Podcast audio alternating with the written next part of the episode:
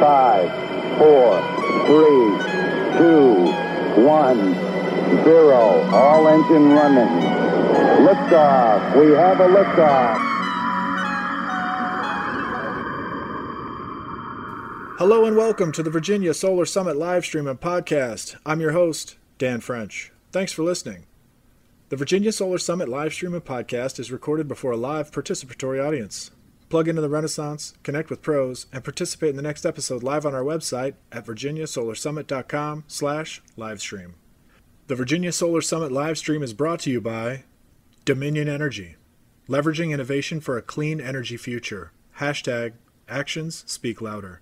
Learn more at dominionenergy.com, as well as Mission Disposal, the essential site services company specializing in day to day supply and sanitation needs during solar and commercial construction.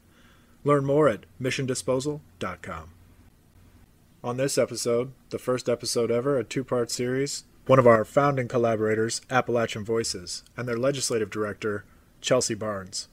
Appalachian Voices was founded in 1997 and ever since has been the region's grassroots advocate for healthy communities and environmental protection and a leading force in Appalachia's shift from fossil fuels to clean energy and a just future. Chelsea Barnes is Appalachian Voices legislative director. She manages federal legislative work related to abandoned coal mine reclamation, black lung, and coalfield community revitalization and transition, as well as its Southwest Virginia legislative portfolio at the Virginia General Assembly, including specifically solar and just transitions policies. Chelsea joined me for a nice long chat as part of a longer conversation for our first live stream, which also included Mr. Vince Maiden, the Brownfields Program Coordinator at the Virginia Department of Environmental Quality, which you'll be able to listen to in Part 2. So I've introduced you, Chelsea, and gave you a bio, but uh, let's begin at the beginning. Please introduce yourself. Welcome to the show. Absolutely. Thanks so much for having me today. Um, yeah, I'm our legislative director at Appalachian Voices, managing both, um, you know, our federal work and then our um, Southwest Virginia work, policy work. Um, I spent about 10 years as a as a policy analyst um, as part of the DSIRE project. If folks are, you know, uh, deep in the clean energy policy world, you've probably used the DSIRE database. That's where I got my my start on clean energy policy many years ago in North Carolina um, and then launched a, a, a, business with my colleagues called EQ Research, a clean energy policy consulting company that um, I worked with that organ that company for about five years, and then a few years ago decided I really wanted to dig in on on advocacy um, and found my my home here at Appalachian Voices. Moved to Virginia and have been helping with the um, really amazing economic development work um, that Appalachian Voices has been doing for um, five or six years here um, in the coalfield region of Virginia. So the last few years, I've been really focused on helping to bring a solar industry to the region. Um, you know, for for us, it is just so crucial that we are bringing along these coal field communities that have powered our nation for more than a century um, you know we need to bring them along in the clean energy revolution. So i'm just super proud of the work that that our organization does in this region.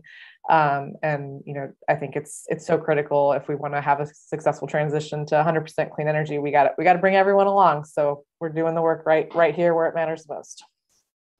Yeah absolutely. Uh, and it is kind of here right now.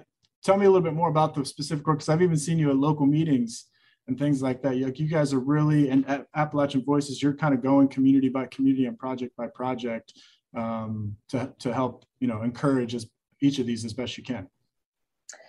Yeah, so you know we're uh, Appalachian Voices work broadly touches on a lot of different issues um, and policy matters and technology. Here in Southwest Virginia, we are part of the Solar Work Group of Southwest Virginia, um, that is a, a coalition of organizations, including the Nature Conservancy and Department of Energy, Department of Mines, Minerals, and Energy, now the Department of Energy, um, and um, People Incorporated, a low income housing provider, and a, lot of our local governments here in Southwest Virginia, where we've been um, doing really great solar work for, um, for about the past five years as part of this work group that is really locally driven work. Um, the localities here we're among the first to get SolSmart certified in Appalachia.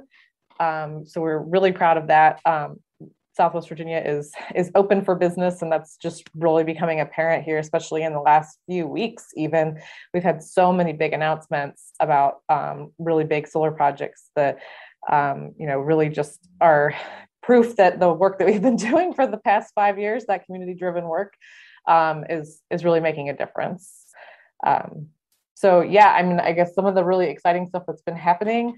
Um, a couple weeks ago, announced um, a 75 megawatt solar project in Buchanan County, uh, which is a, a coal field community. That project is going to be on um, an abandoned mine land site. It's getting federal funding from this uh, abandoned mineland pilot program, which is an economic development program from the, the federal government. Um, that will power tens of thousands of Virginia homes um, and, and create hundreds of jobs in Buchanan County. And that's on top of, um, so that's 75 megawatts if you're counting. Then we've got about um, 150, 120 megawatts from the Nature Conservancy across their various abandoned mine land programs. So we expect in the next five years, we're going to see almost about 200 megawatts of utility scale solar on coal mine land right here in Southwest Virginia. And that is all just from innovative um, projects, collaborative projects, and folks having the vision to see these mine lands and think, we could put solar on those mine lands. So really exciting stuff happening in, in the uh, mine land solar development world right now. Yeah, absolutely. And and what about kind of uh, Appalachian Voices? I know, uh, and I think I mentioned at the top, you guys have won some some grants. I was plugged into the, uh, the Appalachian Regional Commission had its awards uh, show uh, last week, or maybe it was two weeks ago now, and you guys uh, took down one of those grants. So congratulations, well de- well deserved. And um, what are you going to do with it? well, thank you. Yeah, um, you know, I have this. I'm so excited. We did win this um, large grant from it's a 1.5 million dollar grant from the Appalachian Regional Commission that is going to go support hard to reach projects throughout the coalfield region of Appalachia. So not just in Virginia, but across um, the Central Appalachia region.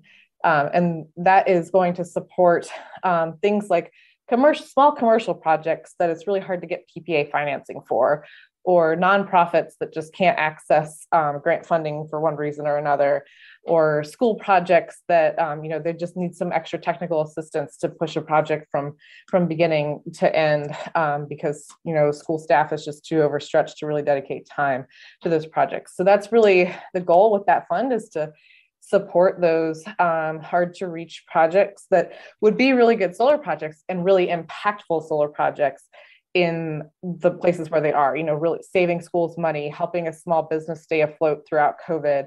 Um, you know those are the projects this fund is going to target. And it's been um, a long time in the making. We got a technical assistance grant several years ago um, to develop the um, to develop the idea for the fund. I uh, like remember sitting in a coffee shop in Richmond, like working on this while I'm also trying to uh, lobby at the legislature. Um, you know, so we've been uh, really uh, working on it hard for a couple uh, for a few years now um, and just finally won this grant and we're really excited to launch that fund here in the coming months so um, if you haven't seen the announcement it's the um, the Appalachian Solar Finance Fund. You can you can Google it and it should pop up. And there are ways to sign up to get updates. So if you're a solar developer and you've got projects that are in the Appalachian region that you think um, could just use a little funding boost or a little financing help, um, you know, please please stay in touch or um, find find the website and stay in the loop because it's, it's going to be some exciting work. Absolutely. I think, um, you know, the Solar Finance Fund, seeing Appalachian Voices, add that to kind of your your toolbox is just tremendous. You've been putting up great resources. You know, you show up to the meetings, you're doing all these things, but to step into the crannies of the capital stack and help uh, all of these kind of right there projects get over the hump and become viable, I think that really greases the wheel and and will help uh, again fill the gaps. Because the great thing about Virginia is, you know, it wasn't starting from scratch with the Clean Energy Act. I mean, the last couple years, it's been more formalizing and d- the markets have been developing structure. But there was a lot of corporate solar that had gone in in the years prior, and a lot of other projects um, and that's why I think we've seen such a such a turn. We've seen Dominion Energy just fully embrace in the private sector. I think everyone is is kind of aligned.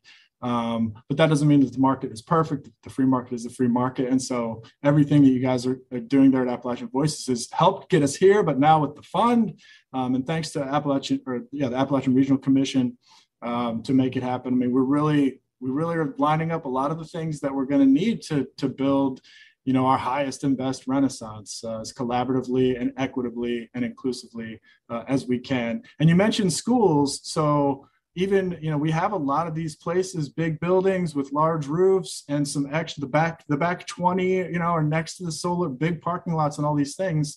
Um, talk talk to me more about how you guys are helping you know the, the hyper local institutions um, you know uh, get in plugged into the renaissance yeah, so it's been you know trying to get access uh, for schools for uh, to solar has been um, gosh a really long battle, um, but we have finally made some real progress. Just um, a couple weeks ago, we announced, or the um, the Solar Developer Secure Futures announced that they're um, moving forward with the first school solar project west of Roanoke. Um, that's going to be right here in Wise County, and it is just phenomenal work that has taken place over a number of years. You know, um, power purchase agreements have been blocked in Southwest Virginia, um, and until just this past year, um, and now with that opening up from you know work at the General Assembly, uh, we're I feel like we're just going to see a wave of solar projects. So we've been working closely with a lot of the local governments and um, local schools here that they're primed and ready. Um, and now that PPAs are finally available in Southwest Virginia, um, you know, I think we're just going to see so much uh, success. You know, and that has come from the Virginia Clean Economy Act expanded the power purchase agreement program to Old Dominion Power and Appalachian Power. That was 2020. Um, then in 2021, we had to get clarification from the General Assembly that schools and local governments were eligible for that PPA pilot for that PPA program. Um, and then we had to keep working hard at the local level um, with my friend Carol Davis, who's leading the, the charge from Blacksburg. Um, she did really amazing work with um, the steering committee of local governments in APCO territory to make sure that their new contracts allowed for PPAs and net metering. So just all that um, local collaboration, policy work at the state level, and local work, you know, all came together to now that we have this um, first solar project on a school um, in in the Coalfield region of Virginia, and even just you know west Roanoke. It's just kind of kind of amazing that it took this long, but like now we're here, and it's really exciting. I think we're just going to see the floodgates opening up with solar on schools. Yeah, absolutely. That revenue is is really attractive. And so, what do you think? Uh, you mentioned a few of them, but going forward, um, you know, shared solar, virtual net metering, metering. Like, what does the market need uh, going forward to to lean all the way in? Yeah, you know, we've seen great progress at the policy level um, um, in Virginia in the last few years, the Virginia Clean Economy Act and new shared solar programs and things like that. But we just still have such a patchwork of solar policies in Virginia that it makes it really hard for a lot of our solar developers to do business and for solar to be equitable in Virginia. Because right now we have a lot of these programs that like the RPS that has a distributed generation carve out, that's only available in Dominion territory. Um, the shared solar program is only available in Dominion per, in, in, Dominion territory. So that leaves out all of the rural communities and Southwest Virginia communities, you know, aren't able to access these programs. So that's what we're really focused on in the coming year is expanding shared solar access to um, Southwest Virginia and rural parts of Virginia. Um, and then also just trying to find more ways to unlock um, equitable, equitable solar access through things like multifamily net metering um, and virtual net metering for, for localities. You know, we've got this pilot program in Fairfax County that allows for um, a locality to put solar on their landfill and then apply the credits to buildings um, that are owned by the by the locality that you know aren't right on site. You can't do that anywhere else other than this pilot program in Fairfax County. Um, so we'd really like to see that expanded out so that um, you know we can take advantage of landfills um, for solar development. It's so important um, from a conservation perspective that we're we're maximizing things like mine lands and landfills and other other brownfields. I'm sure Vince will will talk about. Um, you know that there are ways that we can do this um, sustainably um, but we have to unlock these little problems where we just, you know, continue to have barriers to um, those kind of best practice projects. Yeah, absolutely. Um, because the private sector is, why I'm so constructive about the future is now even Wall Street's getting behind behind us. Like the money is starting to flow, the capital is there, and uh, if if we can um, you know unlock all the bottlenecks as you said it'll get a lot easier. Or we can encourage the types of development that we want even you know kind of at each level at federal level we're setting policy statewide but then at the local level we, we have a lot of uh, or, you know some variability in, in what these projects looks like and where they go. So i think yeah i think there's like 125000 acres of mine land in virginia um, so if we need three or 400,000 acres of ground mounted solar, um, you know, the mine land can, can get us a lot of the way, a lot of the way there. Um, so uh, sensitive to our time, if anybody has any questions for Chelsea, if you feel free to drop them in the chat. We, I think we answered a couple. Um, yeah, I did see from Carol Davis, she asked how those utility scale projects I mentioned affect the net metering caps. So they, they do not count towards the net metering caps because if you're larger, you know, if you're if you're that large of a project, you're you're not eligible for net metering anyway. So that those all those utility scale projects do not impact the the net metering cap. You have to be three megawatts or, or less to be able to net meter. Um, and then I think I saw a question about about co-ops as well with community solar or shared solar, um, depending on what you want to call it. And and yeah, right now they've got a small pilot program um, for the electric cooperatives in Virginia, but we're we're working to see if we can find find a solution to open up that market more um, next General Assembly session. Awesome. Um, and what about, I'm, uh, I want to ask you about Washington, but th there is this uh, program, new Brightfields program at, uh, at um, uh, Virginia Energy, formerly known as DMME, um, but it is it dependent. It hasn't been funded yet, so they need to get funding from Washington. So can you can you speak to that a little bit? Walk us through those mechanics. Sure. So yeah, I've been um, trying my hardest to um, unlock some federal funding um, to to fund that program um, at Virginia Energy. Um, as folks may know, this past legislative session, we did pass a bill that creates a program to provide grants on brownfields and coal mine lands, um, you know, for renewable energy projects on those sites.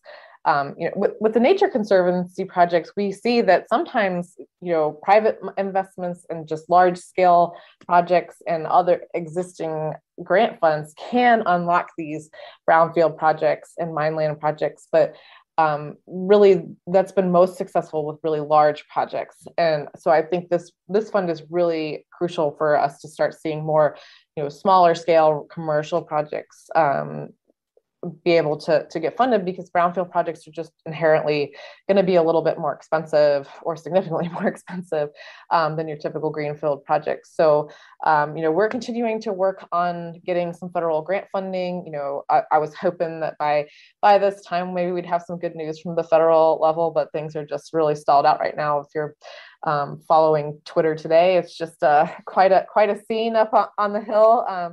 So we're you know hopeful that we'll we'll see some stuff get um, from the federal government but we also still are going to continue to pursue state funding. You know we've got a big budget surplus this year in virginia and um, you know the state is really committed to seeing clean energy development. So let's make it happen in, in disadvantaged communities and on brownfields. Um, you know there's no reason why we can't um, get some state funding in that in that fund as well. So we'll, we'll work on that as well. So so nothing in the fund yet but we are very far from giving up on that. Yeah. Uh, well, there's a lot of money out there, record uh, cash reserves on Wall Street, uh, and lots of other funding mechanisms. Maybe I've, there's rumors about, or no, I think it's in the House bill, master limited partnerships for renewables, um, which is something that uh, oil and gas have taken big advantage of. Um, so uh, I think lots of reasons why uh, the, the, Renaissance power, powers forward, no matter what. And thank you for the, the excellent segue to, to our next speaker, Mr. Maiden from DEQ. We're going to be talking a lot more about brownfields, brownfields to brightfields, uh, and landfills. But Chelsea, before we let you go, um, you know we're at this pivotal moment kind of the end of the beginning of the renaissance and it's about to get really really exciting i know you believe in a brighter future you've started a family um, it, looking back for posterity, can you give us like one one idea, one thought, or one final word for the next generation? Maybe looking back, however many years uh, from now on YouTube. Oh gosh, um, ask ask a pregnant lady um, about her message for future generations. Um, yeah, I you know I think just that um, you know, all this work takes time and, um, you know, don't let one failure get you down and don't let five failures get you down because it could be the sixth try that try that gets you there. So I think we all just have to keep our, um, you know, uh, keep the, the gears rolling, don't give up, um, and, and keep pushing forward. And we're going to continue making great strides and seeing really amazing success if we can all continue to work together um, for that brighter future. Thanks for having me, Dan. Yeah, thank you, Chelsea. And thanks for all the work these many years getting us to this point. Uh, it certainly wasn't easy. Uh, it, it, was uh, kind of one at a time, uh, sometimes, you know, by the policy, by the project, and by the square foot. Uh, but here we are now, and uh, couldn't I couldn't be more thrilled about about this near-term future, all these projects, and all the work that you're you and all of your colleagues at Appalachian Voices are doing for us. So thank you again. Thanks for joining us.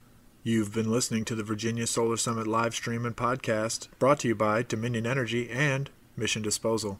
Thanks again to our special guest, Ms. Chelsea Barnes, Legislative Director from Appalachian Voices. Follow their work on their website, appvoices.org. That's A P P V O I C E S dot O R G. On the next episode of the Virginia Solar Summit live stream, part two of our first live stream conversation, Mr. Vince Maiden. Vince is the Brownfields Program Coordinator at the Virginia Department of Environmental Quality, a grizzled economic development veteran and redevelopment specialist with time in public service. He'll join us to talk about the Brownfields Program, the future of Brightfield development, and his secrets for getting to yes and converting NIMBYs into YIMBYs. Plug into the Renaissance on our website, virginiasolarsummit.com. And remember, the future's as bright as we build it.